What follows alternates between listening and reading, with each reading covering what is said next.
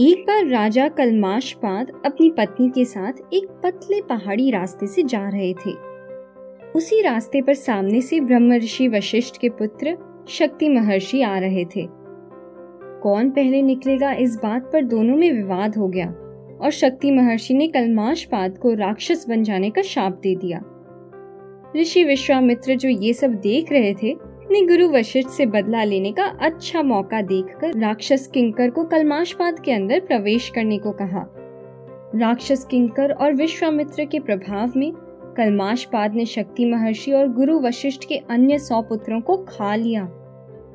बारह वर्षों तक राक्षस योनि में रहने के बाद शांत स्वभाव के गुरु वशिष्ठ ने कलमाशपाद को अपने पुत्र के शाप और विश्वामित्र ऋषि के प्रभाव से मुक्ति प्रदान की।